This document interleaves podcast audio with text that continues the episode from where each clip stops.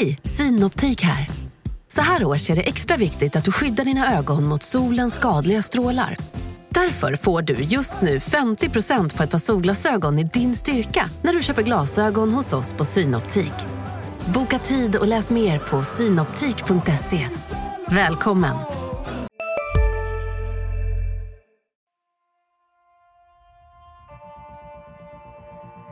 De kan skriva mina citat innan jag ens säger dem. Så. Där har vi en dialog.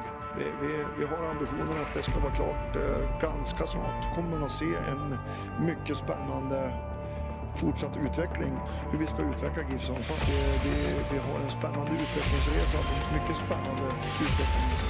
Han var klok nog att välja Sundsvall som nästa utvecklingsmodell. Det är en spännande lösning. Spännande vård. Väldigt spännande central mittfält. Du lyssnar på GIF-podden. I den 85:e matchminuten Peter Wilson. Du lyssnar på GIF-podden som är tillbaka med ett nytt avsnitt. Yes! Ja, så vi börjar intensivt, sen bär vi inte upp det. Nej. Sen är vi lika torra som sen bara planar vi ut. Ja. Så ni kan stänga av redan nu. Ja. Nej. Nu kör vi. Ja. Nej, vi sitter ju här ensamma. Vi är väl laddade, eller? Ja, men gud, ja. För fan. Men det jag tänkte på, ett löfte på Twitter som inte har infriats. Det är ju inte mitt löfte, utan det är ju i andra hand. Men det är ju Stefan Löfvens löfte. Mm. Många undrar ju säkert, eller några, den lilla skara som såg i tweeten att Löfven är klar för GIF-podden, undrar ju säkert, vad hände? För det har ju inte kommit ut än. Nej. Han sköt upp det i sista stund. Sen får man liksom, då tänkte jag, då händer det väl något viktigt. Så följde jag nyheterna. Då var han ju tydligen i Sankt Petersburg och pratade om de här flygningarna över Gotland. Så jag vet inte, får man välja GIF-podden eller World Peace, rikets säkerhet? Ja, så borde han ha valt GIF-podden. Ja, såklart. Det är ju, ja, man undrar ju. Så jävla besviken Stefan. På Steffe. Nej, men vi hoppas ju verkligen att vi ska få snacka med honom. Det hade varit jättekul. Ja. Han har ju uttryckt sitt intresse för GIF Sundsvall ett par gånger. Och men vi vill ju veta lite mer. Nej, men då det verkar ändå genuint från hans pressekreterare Gösta Brunander som att han är sugen på att göra det här. De har inte glömt det här. Han påpekar det varje gång. Och Gösta Brunander är jättetrevlig. Så det kommer ju att bli. Absolut. Men frågan är nu när. Ja, det får så bli en följetong. Vi får liksom varje podd fram tills dess att vi får med Löfven, så får vi uppdatera lite grann hur vi ligger till i processen. Ja, kanske blir det 104 avsnittet. Vi får se. Ja, det hade ju varit passande. Ja. Men Löfven, jag står ändå fortfarande för att Löfven är klar. För han är klar, bara med lite distans. Och vi är då, det är inga hard feelings, ska vi säga. Nej, för fan. Vi väntar tills tillfället dyker upp. Vi är redo. Ja. Ska vi gå in på vad som har hänt sen sist lite? Eller kan vi inte berätta vad vi kan berätta vad vi har gjort idag? Vi har ju hälsat på i Giffarnas inre. Verkligen. Ja. Vi fick komma in i barackerna. De slutna rummen. Dricka kaffe. Ja, I aktog Uno och kortleken som låg på ett av de runda borden i frukostsalen. Uno, det är ju en... Man har ju förstått att det har blivit lite av en klassiker nu där i den där gruppen. Och det var ju något man spelade när man var lite yngre. Men det är populärt igen. Det är rätt kul faktiskt. Ja. Jag skulle kunna se oss investera i en Uno-kortlek här på redaktionen också. Ja, men verkligen. Något kul ska vi ha. Jag har jobbat på Aftonbladet och det investerades i någon så här shuffleboardbräde. Jag vet inte vad det kostar, 20 000 spänn eller något som importerades från USA. Vi hade hockeyspel, vi hade FIFA. Det var liksom här, vad har vi här på ST? Något halvtrasigt jävla pingisbord i källaren. Ja, det är några kollegor till oss som har ställt fram en papperskorg. Och du är ju med i det där gänget, tror jag. Nej, och har en innebandyboll och några klubbor som de ibland står och flippar bollar i en papperskorg. Det är väl det närmaste vi kommer shuffleboard och ishockey. Inte ens köpt den där klubban själv. Jag tror min ex-flickvän fick jag den av, tror jag. Nej, Jag vet inte, märkligt. Hon spelar åt fel håll också. Det är inget som jag är inte så kräsen när jag spelar in en band. Däremot vi brukar ju blanda friskvård. Ja. Och då kan vi hålla på med diverse idrotter. Ja, så men det är kul. Ja. Mm. Men vi var där i Giffarnas inre för att berätta lite eller prata lite med dem om hur liksom satsningen ser ut, hur vi bevakar Giffarna den här säsongen. Som några har noterat så är vi ju på plats på varje öppen träning, ska vi säga. Mm. Och det är ju dagen före match är den inte öppen. 2 dagar före match kan det vara lite blandat. Mm. Delar kan väl vara stängda åtminstone. Vi hade det var väl en av liksom, delarna vi pratade om idag, att hur man ska hantera den. För det kan vara men kanske vissa taktiska delar som de inte vill att vi är på plats och skriva om. Och då kan det vara så att vi kanske är där i början av en träning och sen går vi ut när det bankas stängd del och så får man komma tillbaka för intervjuer och sådär. Men det var väl ett bra snack liksom. Absolut, det är viktigt att veta vad man har varandra och att det är balans. För det var lite delad meningar, lite diskussion när det var öppen träning inför matchen mot Malmö där Giffarna provade 4-4-2. Och liksom man ser ju vad man ser liksom. Men här kan vi ha öppen dialog om vad är lugnt. Då är det ju bättre om Giffarna inte vill att det ska synas att vi inte är där. Nej, vi inte är där. Och vi får ju respektera om det är stängda träningar, så är det ju stängda träningar och då ligger vi väl inte vidare med kikaren heller, men sen man vill ju vara vänner. Det kommer ju vara, vi har ju olika roller och det ska ju, jag tycker att det är ett sundhetstecken också att det ibland alltså att man har skilda meningar. Så är det ju. Vi är ju liksom vi har ju olika roller som sagt, och vårt uppdrag är ett och de som verkar för GIF Sundsvall har ett annat uppdrag, och det är naturligt att det ibland blir lite inte konflikter, men att man tycker olika helt enkelt. Diskussioner. Och det viktiga då är väl att man kan snacka om det. Och det var jättebra att vi hade idag, att liksom, vi kan presentera så här är vår tanke, det här är vad vi vill göra i år, så här kommer vi bevaka er. Det kommer vara ris och ros och det kommer vara granskningar och vi kommer vara på plats på träningar och så att de har koll på det också, så att det inte kommer som någon överraskning. Och de och sin sida då kan ju liksom ge oss vad som ur deras perspektiv, när det är öppet och när det är stängt, och hur de förhåller sig till olika saker. Så att det är jättebra. Ja, det var ett bra snack. Det var trevligt. Det var fint att få komma in. Ja, Noah Bachner var där från Expressen också. Ja. Så vi får se vad som droppar ut därifrån. Han gör säkert något bra. Ja, det gör han ju i princip alltid tycker jag. Riktigt bra, duktig journalist. Ja, han slarvar inte. Nej. Men ska vi... Det vi kommer göra idag, det vi kommer fokusera på idag. Det här kommer att bli ett lite halvstående inslag när vi har våra gästlösa avsnitt. Men vi gör någon slags lista. GIF-poddens...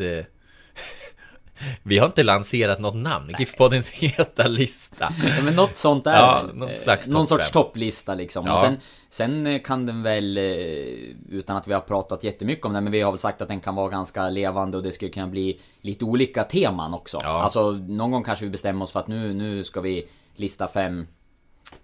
att det ska vara i någon sorts kategori eller så här. Det går ju att göra hur mycket man vill. Men det kan man lämna förslag. Ja, för jättegärna komma med inspel på det. Men idag har vi väl bara tagit 5 punkter som vi tyckte var värda att lyfta kring GIF Sundsvall. Ja, alltså, efter de här två första detaljer. Matcherna. För det blir ju med någon slags 2 veckors intervall. Tanken är att vi kör varannan vecka, du och jag varannan vecka med gäst, och kommande gäst det blir ju Leif Forsberg om man behöver preciseras. Den store. Ja. Men ska vi slänga oss rakt på? Vi gör det. Vår heta lista.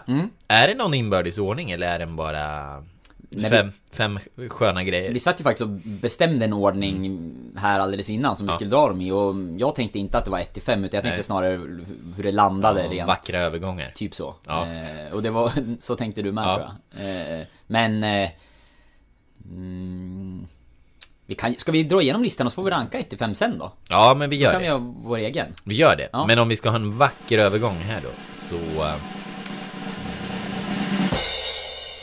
skit i det. Oliver Berg. Oliver Berg, nummer 1. Oliver Berg. Man kan väl låta er...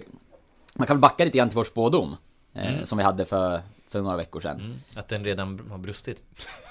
Ja, nej, det har ni ju inte här. Samtidigt inte i det här fallet va? Nej. Riktigt, eller lite grann. Men det vi pratade ju då också om att när han kom förra säsongen så kändes det som en ganska anonym värvning. Och lite sådär, vart ska han in och hur kommer de använda honom? Och jag känner mig lite sådär fundersam kring hur pass mycket nytta de skulle ha av den här spelaren och sådär. Och blev väl kanske inte mer övertygad heller egentligen under hösten. Nu följde inte jag det på lika nära håll då som jag var tjänstledig, men jag såg ju matcherna. Men det var ingen spelare jag hade några stora förväntningar på inför den här säsongen. Däremot sa vi ju i spådomen att vi tyckte att han stod för någonting annat i form av bland annat löpningar och löpkapacitet och typen av löpningar och liksom spelstil jämfört med de andra offensiva mittfältarna om man jämför honom med dem. Och det är väl också det lite grann som det känns som att han har kommit in med nu i den här helt nya rollen då, som han hittade i andra halvlek mot Djurgården, där han liksom har bidragit till att GIF Sundsvall kan spela ett annat spelsystem och där han står för någonting liksom eget som inte så många andra i den här truppen kanske har i den rollen då. Men jättefin arbetskapacitet och där han både kan vara uppe och pressa som en anfallare och droppa och jobba som en mittfältare och komma med löpningar bakifrån och löpa in i box och, men på många sätt bidrar tycker jag. Och det har ju blivit då på något sätt som att i anfallen så är han ju mer som en liksom 10 i 4-2-3-1 skulle man kunna säga, och i försvar så är han mer en anfallare i 4-4-2.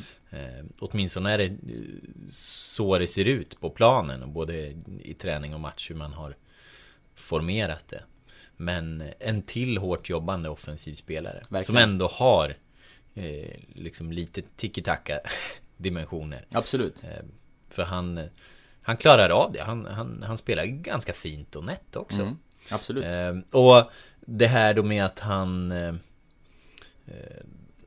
att han kom som ganska anonym. Man undrade ju, vi frågade oss lite vad ska de ha honom till? Han känns lite som en truppspelare när han kom in. Och där resonerade vi lite om varför plockar de in honom egentligen. Och när man har frågat Urban Hagblom till exempel så var ju som jag har hört honom resonera, så var det att när Dalkurd började rea ut spelare så var det här liksom en chans de inte fick missa riktigt. Och de hade tittat på honom innan, vägt mellan honom och Juanjo en gång i tiden, eller vintern innan, men valde att gå vidare med Juanjo. Sen då när luckan nu kom att värva Berg så såg man om vi kan knyta till oss liksom en kvalitetsspelare. Och jag tyckte inte man liksom hittade någon plats för honom på hösten, men där kan det ju hända att och dessutom då att det kändes som att de har så många spelare som kan spela på de här positionerna. Men nu när man har en bantad trupp så fyller han ju en alldeles utmärkt plats liksom på 18 man. Och det kan hända att Giffarna var ett transferfönster före i tanken. De förutspådde väl ungefär vilka spelare skulle vara borta. Och där skulle han ta en plats, där skulle han få en roll. Och Oliver Berg kanske är en spelare man hade värvat då den här vintern istället. Om inte Dalkurd hade haft rea och utförsäljning. Det kanske är så helt enkelt. Man hade värvat honom den här vintern och så hade man fått vänja in honom vid spelsystemet och allt det här nya. Det är nog mycket nytt att lära sig med alla zoner och det i GIF Sundsvalls spel. Så han kanske hade varit redo i sommar eller i höst att göra bra ifrån sig. Nu är han redo i april istället. Och det där är ju intressant just för det är väl så, det är klart att det finns ett stort antal spelare som GIF Sundsvall har koll på sin lista som är intressanta, och i vissa fall då kanske när chansen dyker upp i ett läge man inte förväntar sig så kanske man måste göra bedömningen att nej, men här kan vi slå till, och det gör också då att man, som du är inne på, sitter bättre rustad i nästa fönster och kan tänka långsiktigt.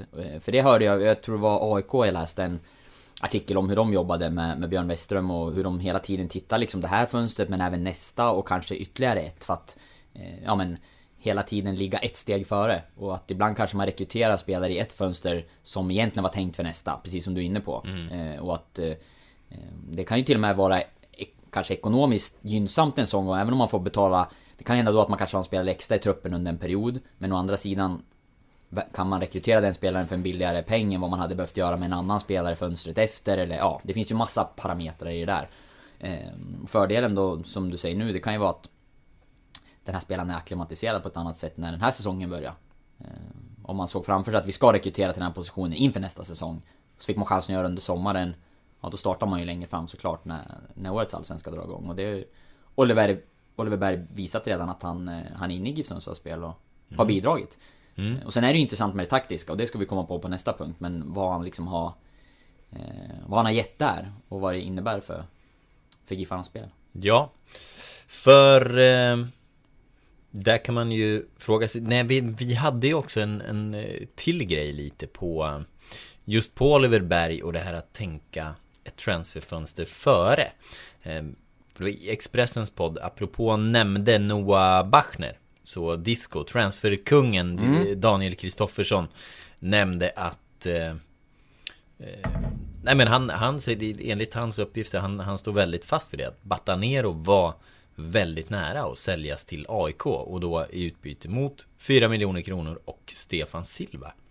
Och då tänker man sig nu, vad ska Giffarna med Stefan Silva till i så fall? Om det här nu stämmer. Disco brukar ha rätt. Disco är bra på att dra fram såna här grejer och ha bra GIF-uppgifter. Man tänker i vintras så var han tidigt ute med att Linus Hallenius signar ett 5-årskontrakt till exempel. Så ja, det är ju inte taget ur luften. Ja. Så någonting borde det ju ligga i det här. Vi har inte hunnit prata med Urban om det direkt. Men ja, i vintras har jag nämnt vid något tillfälle, för vi nåddes av någonting att Stefan Silva skulle ha setts i Sundsvall, och jag frågade Urban, och då var han så här: nej, men vad skulle han ha gjort i Sundsvall? Då har han bara varit här och hälsat på en kompis, för han är inte aktuell här liksom. Så lät det då. Sen kan ju förutsättningar förändras, och jag vet inte, det kanske är någonting man tänker sig till ett kommande fönster. Vad kan du tänka dig in? Vad skulle Stefan Silva göra i GIF Sundsvall?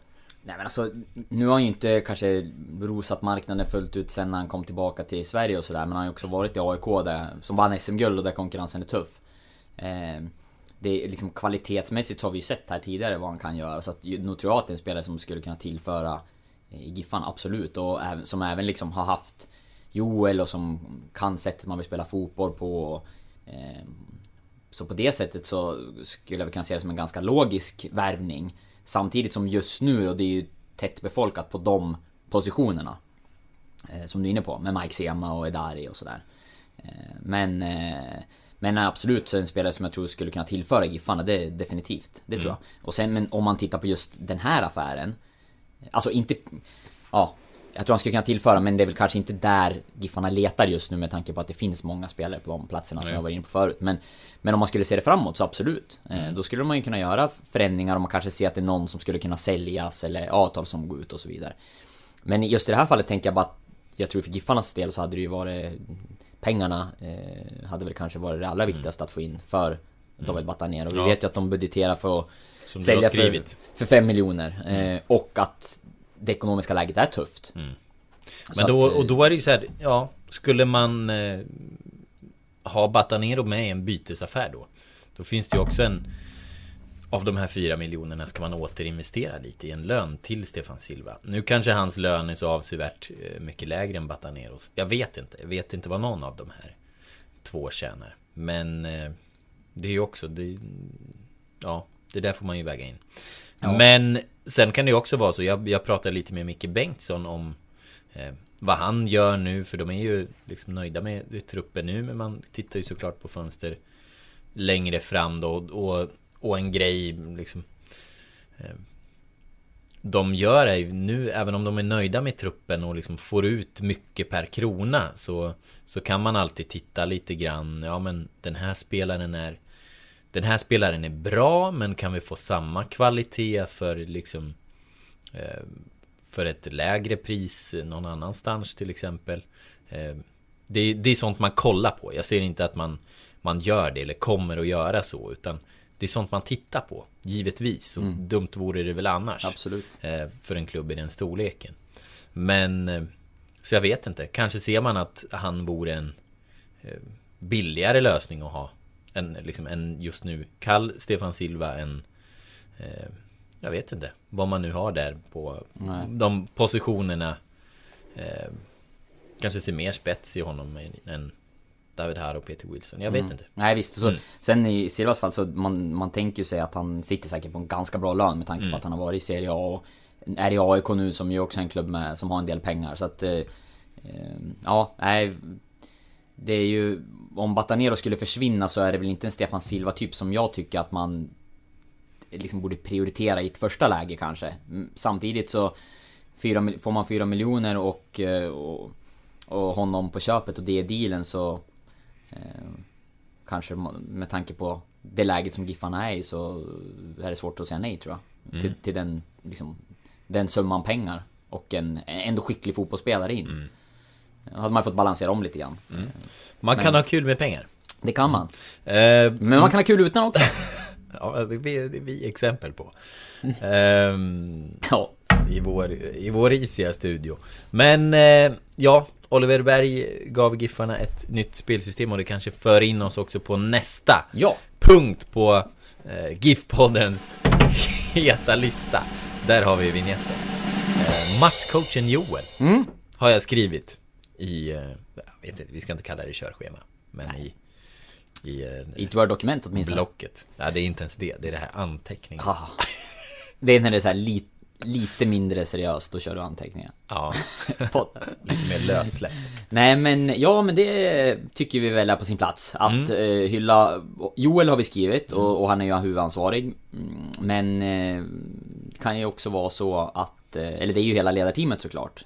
Och jag blir lite nyfiken på vad Andreas Pettersson har för del i det hela. Han har ju fått mycket cred för sitt taktiska öga. Att det ska vara en av hans styrkor. Och hittills så, ja men i premiären, du var på plats, då justerade man ju tidigt och jag vet att de pratade efteråt om att redan liksom 5-10 minuter in i matchen så såg de att det här kan bli problem, det här ska vi kunna justera. Nu väntade man till paus med att göra det, men fick ju väldigt bra effekt.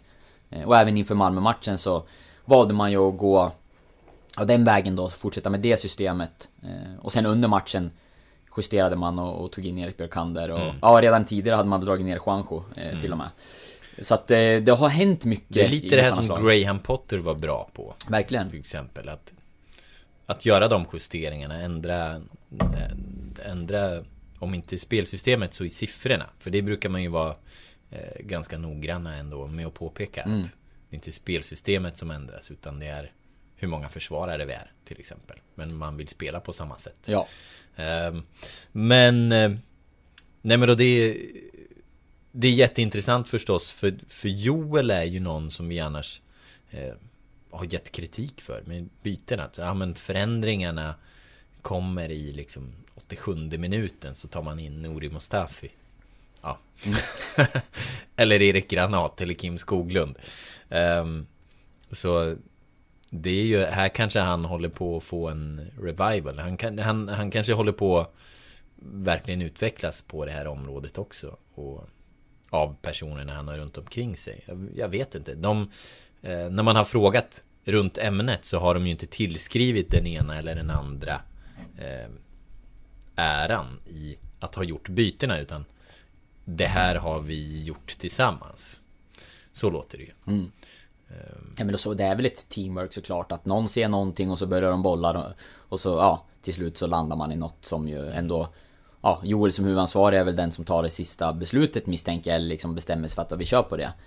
Men jag tycker att det är en, nu har det bara gått 2 matcher, men visst känns det väl som en klar skillnad ändå mot tidigare. Det hände ju någon gång, jag minns att han bytte ut Jo Pirtiuk i halvlek borta mot Malmö till exempel och så här. Det har ju hänt några gånger tidigare, men nu tycker jag i 2 matcher just att det har varit taktiska korrigeringar och byten på ett annat sätt ändå än vad vi har varit vana vid. Så att det blir intressant att följa här under fortsättningen. Och blir det här ett mönster så kommer vi ju ta ett ordentligare journalistiskt grepp. Absolut. På det, då är det ju väldigt roligt. Men det har ju varit tydligt också tycker jag under försäsongen, och det var ju redan i fjol lite inne på att de pratade om att kunna ha flera spelsätt och kunna alternera med till exempel en fyrbackslinje och sådär. Så att det har ju liksom funnits med i den här processen, och jag tror att det ganska medvetet har varit så att man har en modell som man vill gå efter, men och liksom man måste någonstans börja där. Men att Joel har haft i tanken hela tiden att vi ska kunna vara flexibla och vi måste kunna göra vissa justeringar och liksom i positioner och så. Och att det liksom blir nästa steg och att man lägger det här pusslet bit för bit. Och det är ju helt... Ja, men det är rimligt och rätt. Och det, men det är också intressant att se att det sker utveckling. Och jag tror att måste för Giffarna i år. För att man såg i vissa matcher i fjol att på hösten att laget blev lite sönderlästa. Så att kunna variera sig mer i spelet och vara mer flexibla, det tror jag är en nyckel för att man ska kunna göra en lika bra säsong i år. Ja, ha ett motvapen. Få liksom, som när man slängde in Berg, få en till uppspelspunkt för Batanero, någon att knacka med och du kan ta dig förbi på ett helt annat sätt. Det var, för att förenkla allting, de kunde ju förstås ändra pressspelet och så många fler detaljer än... Hej, är du en av dem som tycker om att dela saker med andra? Då kommer dina öron att gilla det här. Hos Telenor kan man dela mobilabonnemang. Ju fler ni är, desto billigare blir det. Skaffa Telenor familj med upp till 7 extra användare. Välkommen till någon av Telenors butiker eller telenor.se. Var du än är och vad du än gör så kan din dag alldeles strax bli lite hetare. För nu är Spicy Chicken McNuggets äntligen tillbaka på McDonald's. En riktigt het comeback för alla som har längtat. Bara det, ja, visst. Men briljant. Ja, och att kunna vinna på ett annat sätt. Mot Malmö så var det var MFF som hade det mesta bollinnehavet och de flesta avsluten, och det var ju ett annat GIF Sundsvall än vad vi har sett i de flesta matcherna senaste året eller åren. Inte lika dominerande i bollinnehavet och passningsspelet, men likväl så blev det 3 poäng hemma mot topptippade Malmö, och det är ju en styrka såklart att kunna anpassa sig och hitta olika sätt att vinna på. Sen är frågan också hur mycket i den här frågan. Han kanske hela tiden har varit en så bra matchcoach, men nu bara har spelarmaterialet också för att förändra matcherna mycket tidigare och mycket tydligare. För det finns fler kompetenta spelare på bänken, känns det som dessutom är olika egenskaper att använda. Ja, men verkligen. Liksom, det är ju skillnad på de offensiva spelare man slänger in. Om det är Oliver Berg eller David Myrestam eller Peter Wilson, så är det är en väldig skillnad, men det är ungefär samma position men jätteolika egenskaper. Verkligen. Och det var vi ju inne på när vi pratade om truppen, att det är färre i år, men det känns ändå någonstans som att bänken är vassare och att det går att göra mer. Och det är klart att det ökar ju möjligheterna ordentligt. För det har säkert hänt många gånger att Joel och kanske Ferrando eller Roger Fransén tidigare har stått och kanske velat gjort någon förändring men känt att men alternativet vi har idag är inte bättre eller har inte de här egenskaperna som vi skulle behöva just nu. Men nu känns det ju som att truppen är välbalanserad, och att det finns, som du är inne på, olika typer också att kunna använda i olika matcher och som passar vid olika tillfällen. Och det gör ju att möjligheterna till att vara kreativ från sidlinjen ökar såklart. Men tummen upp, applåd, bra jobbat. Det är ju, man gillar ju det man har sett. Just det här är att det har skett förändringar, såklart, nu när de har blivit lyckosamma. Verkligen. Han tar sig in på GIF-poddens heta lista med det här. Och det är inte fyskam. Nej, den historiska första GIF-poddens heta lista. Sen, och bland de taktiska förändringarna också, så hittar vi ju nästa punkt, skulle man kunna säga. Ja. David Myrestam. Imponerande. Wow. Och han är väl inne på listan, inte för att han har varit bäst. Kan vi använda den trötta liknelsen om vinet? Ja, det kan vi väl. Vi använde väl det sist också, gjorde vi inte det? Många trötta liknelser. Ja, men han är ju som ett fint årgångsvin. Ja, han blir äldre. Nej, finare. Nej, men vi var ju liksom lite oroliga för David inför säsongen. Vi skadade historiken och Konate som har kommit in. Tuff konkurrens på mittbackspositionerna. Konate vänsterback. Myrestam skadad under hela försäsongen, spelade inte en minut. Vi trodde att det skulle ta lång tid på våren innan han var med och fightades. Pang! En känning på Konate, och så står David Myrestam där. Och då tänkte man ju att en otränad Myrestam rakt in i en startelva i premiären. Att det liksom skulle kunna bli lite vingligt. Vi minns Kalmar-matchen borta förra säsongen var väl det, när han kom in från en lång skadeperiod och hade det väldigt tufft. Men nu har han verkligen levererat. Det är imponerande att komma in och göra så stabila insatser. Och där Nej, men det visar ju, vi var ju inne på det också i spådomen, att när han väl får chansen så tror vi att han kommer att med sin rutin och erfarenhet och att han är så pass proffsig som han är vara klok och se till att lösa uppgiften på ett bra sätt. Och det har han ju verkligen gjort. Ja, för man trodde ändå inte att det skulle vara i omgång 1 och 2. Nej. Då hade man nog ändå inte trott att han skulle lösa det på ett bra sätt. Men jag pratade med honom för en timme sedan om det här och hur han har tänkt liksom. Och han hade mycket riktigt Kalmar-matchen, kom han själv ihåg. Då hade han haft ungefär samma skada, men på andra knät, kommer tillbaka från en lång period och lite så här lite dumglad, var det jätteglad över att få chansen att spela och tagit den liksom, men klarade inte av det.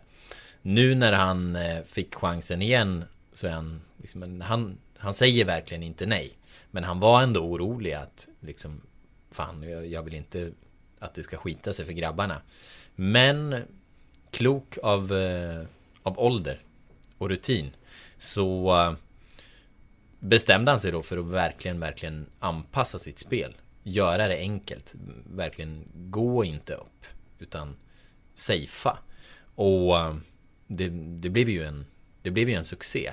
Jag pratade också med Pa för mindre än en timme sedan. Och jag frågade honom, i hans läge, hade du kunnat tänka på samma sätt? Så han, nej, jag hade nog kört och liksom sprungit in i väggen typ. Men Myrestam hade liksom klokheten att coola ner sig och bara göra 90 säkra minuter. Och det är ju precis det där. Han gör inte bort sig. Han har inte glänst riktigt, men han har skött uppgiften de här matcherna. Ja, man kan ju verkligen inte förvänta sig mer med tanke på den historiken han har. Spelar ingenting under försäsongen. Det är liksom, jag tycker att det är faktiskt häpnadsväckande att han kan gå in och göra de här insatserna mot Djurgården och Malmö efter sån frånvaro. Det är, ja, är verkligen hatten av. Ja. Det, jag tror inte det är många i GIF-truppen som hade klarat det på samma sätt. Och sen att han väljer att anpassa spelet som du har pratat med honom om, det är ju, ja, men det är ju bara klokt. Och det är ju det som gör att han klarar av det här. För, och den där balansgången är ju ja, den är ju hårfin. För lite liksom, hade han gått fram lite mer eller riskerat lite mer i sitt passningsspel, då är ju risken att det kommer någon tabbe för att man inte är i full matchform. Eller att man kanske tar lite för många löpningar och tar slut. Eller, ja, fotbollen är ju skoningslös så. Verkligen. Om du hämtar andan precis på 10 fel sekunder och får en boll på dig, så är du drabbad liksom. Det hände mot Kalmar liksom. Ja. Men inte nu. Nej. Hatten av. Några andra som är igång. Det är inte bara Myrestam som är igång. Ja, nästa. Nej, det är ju inte snyggt att få jobba. Ska skriva de här övergångarna så att de blir riktigt snygga. Ja. Men punkt 4 på GIF-poddens vrålheta lista, det är ju poängspelare. För nu är de igång. Allihopa. Ja. De vi har tänkt oss ska göra poängen. Vilka är det? Ja, Linus Hallenius kan vi väl börja med då, som mest igång av dem alla.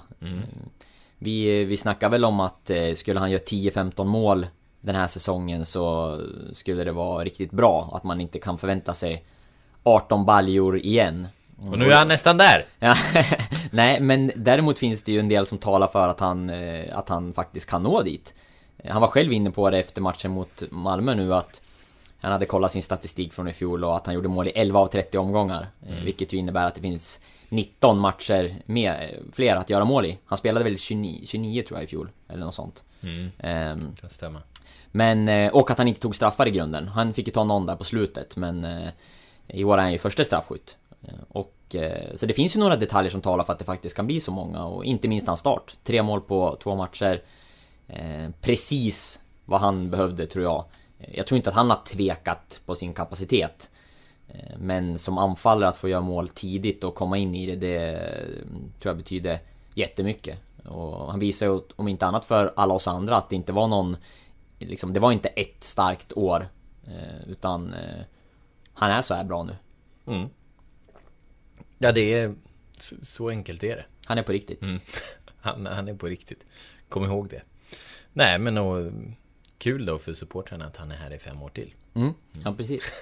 Ja, nej, men helt enkelt, det är jättestark start på säsongen. Och att få börja med att göra mål tidigt, det tror jag kommer... Nu kan han slappna av och behöver inte känna den pressen som lätt kommer annars när man förväntas göra mycket mål. Nu har han gjort 3 redan och skulle det bli några mållösa matcher nu så skulle det inte vara hela världen, utan han kan jobba vidare lugnt och sansat. Han är ju liksom inte, när man lyssnar mycket på alla sådana statistiknördar som poppar upp nu, så de lyfter ju ändå, trots hans otroliga fjolor, så är han ju ingen som lyfts upp som bäst på det sättet. Men jag vet inte, jag tror att den här våren är han nog tillspetsad och är extremt.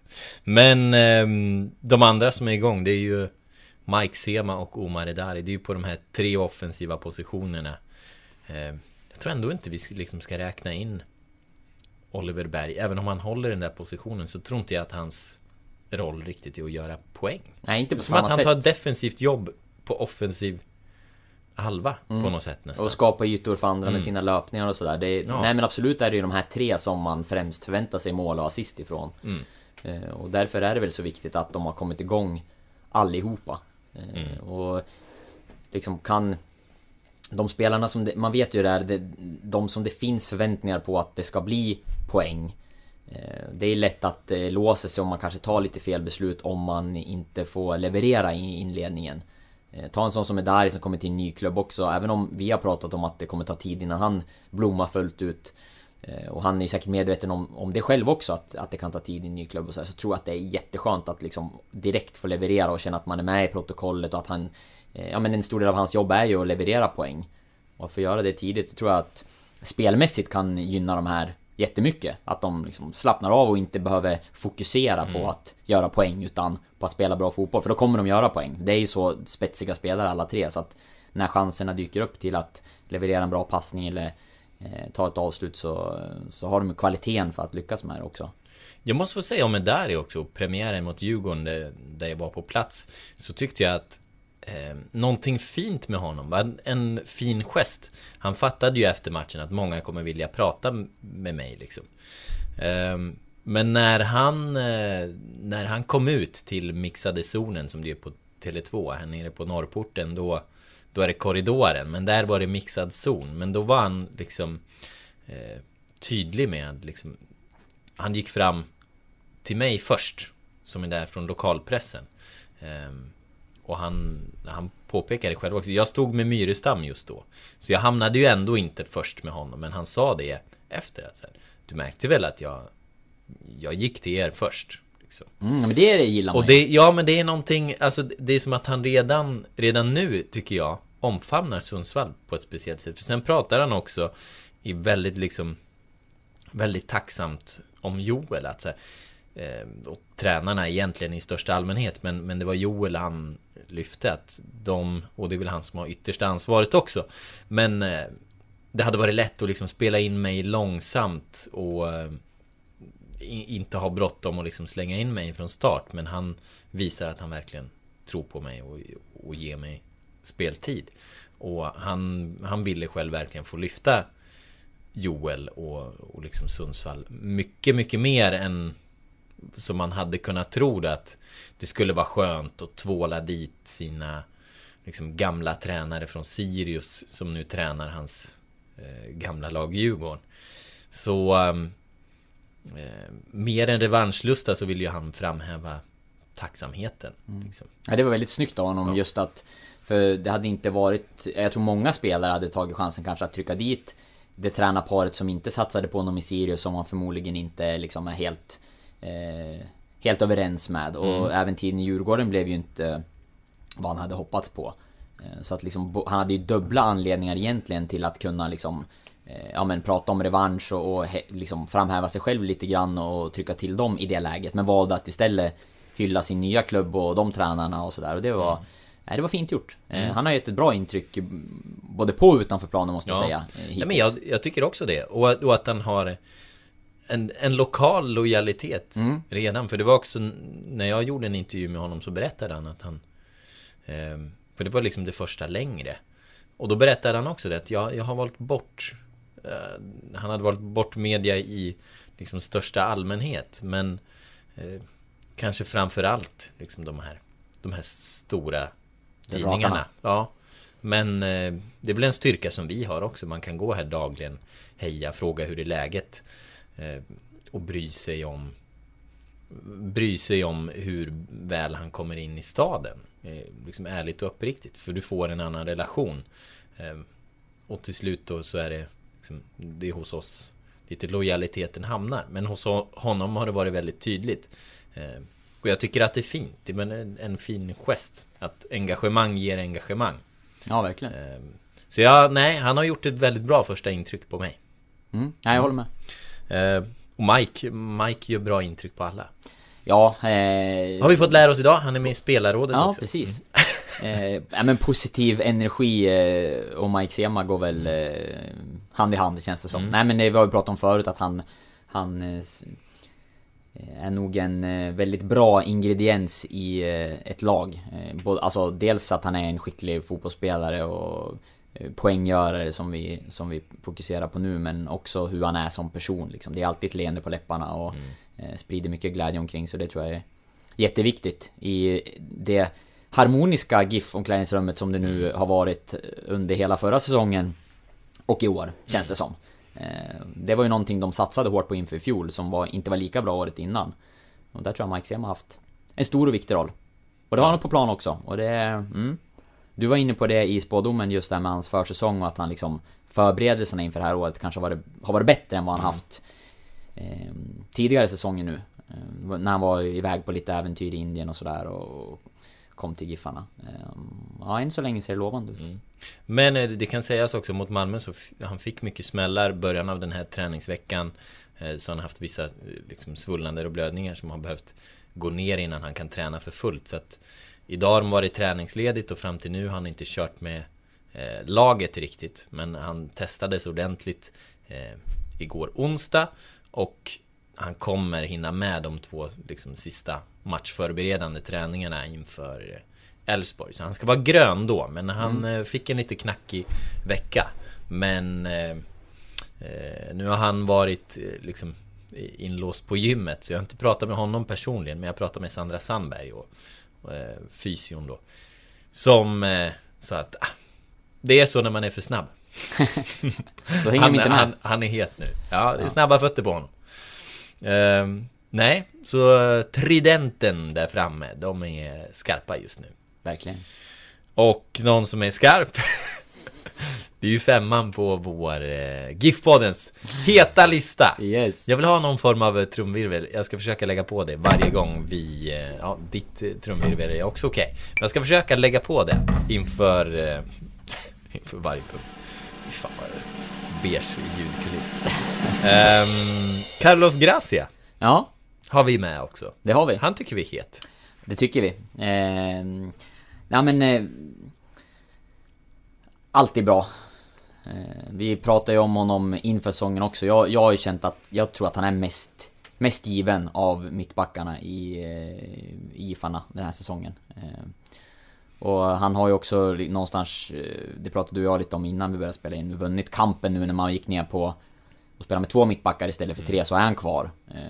Och jag tror inte att de funderade så mycket kring honom heller, utan jag tror han var rätt given att fortsätta med. De ser honom verkligen som en nyckelspelare. Och, men det är en bra fotbollsspelare på många sätt. Och sen är det också, tycker jag, häftigt att se, och det pratade vi om tidigt när han kom också, han direkt tog för sig liksom verbalt och försökte styra laget och har snabbt blivit en ledare i gruppen.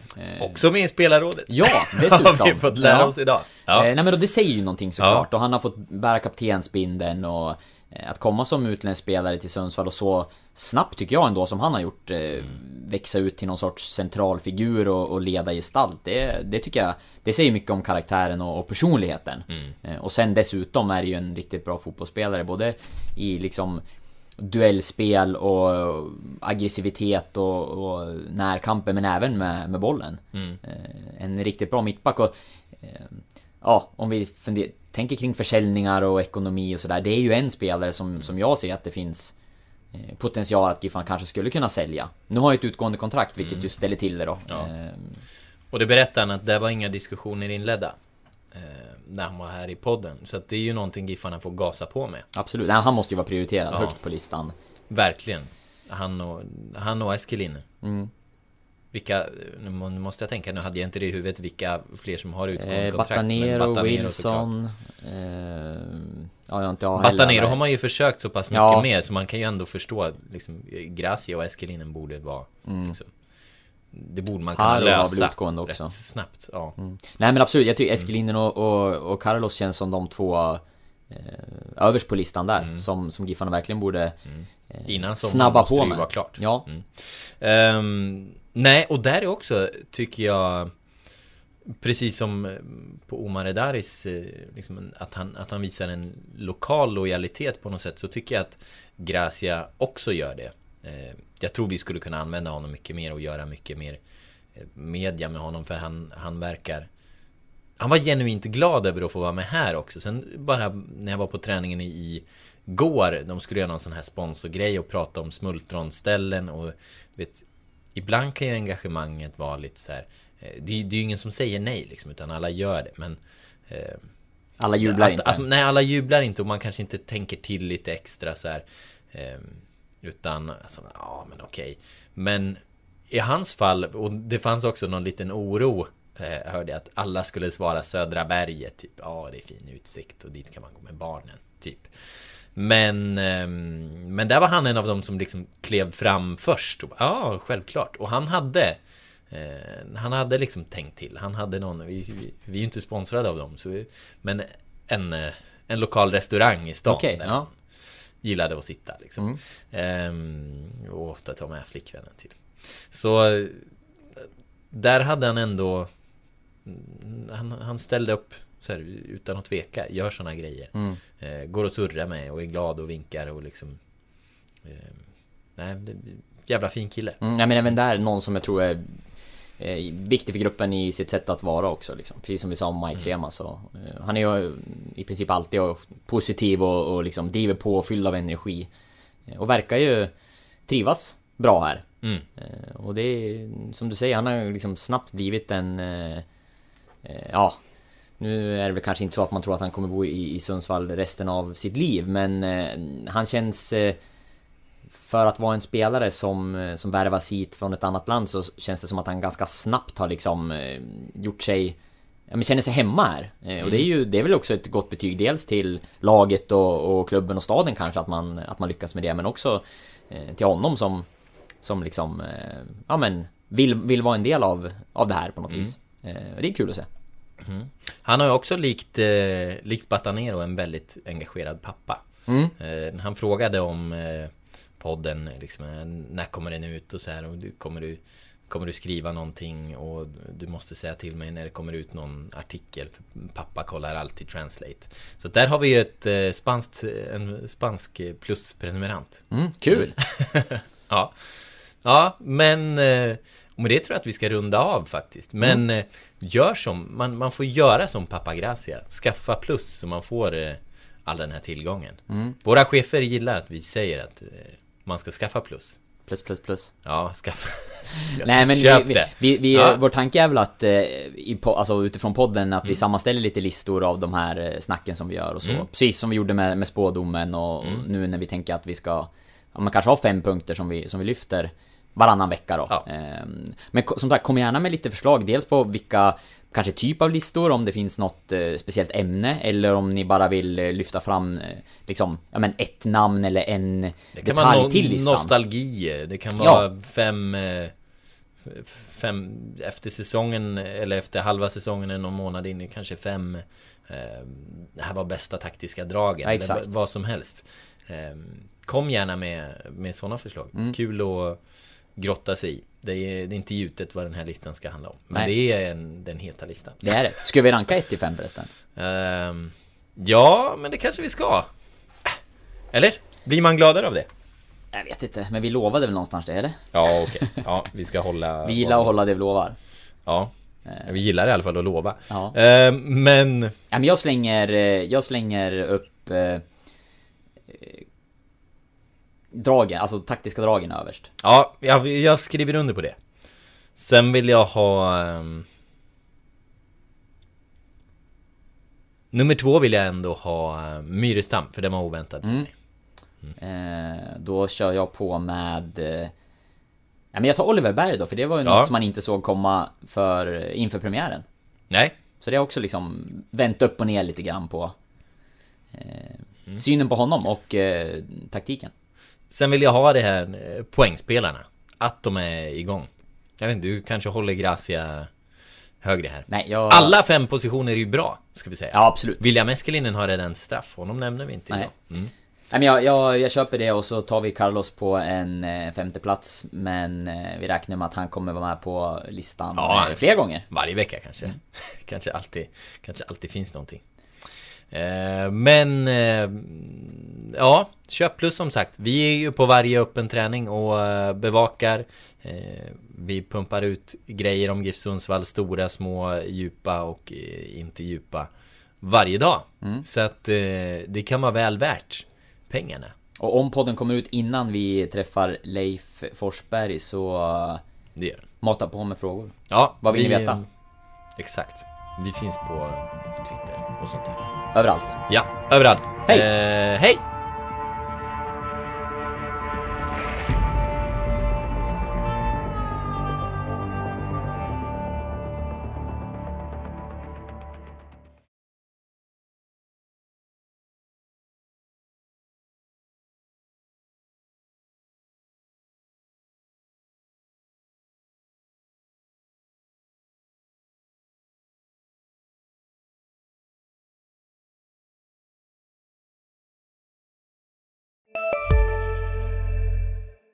Om en yogamatta är på väg till dig, som gör att du för första gången hittar ditt inre lugn och gör dig befordrad på jobbet, men du tackar nej för du drivs inte längre av prestation. Då finns det flera smarta sätt att beställa hem din yogamatta på. Som till våra paketboxar till exempel. Hälsningar Postnord. Välkomna sommaren med att... Res med Stena Line i sommar och gör det mesta av din semester. Ta bilen till Danmark, Tyskland, Lettland, Polen och resten av Europa. Se alla våra destinationer och boka nu på stenaline.se. Välkommen ombord!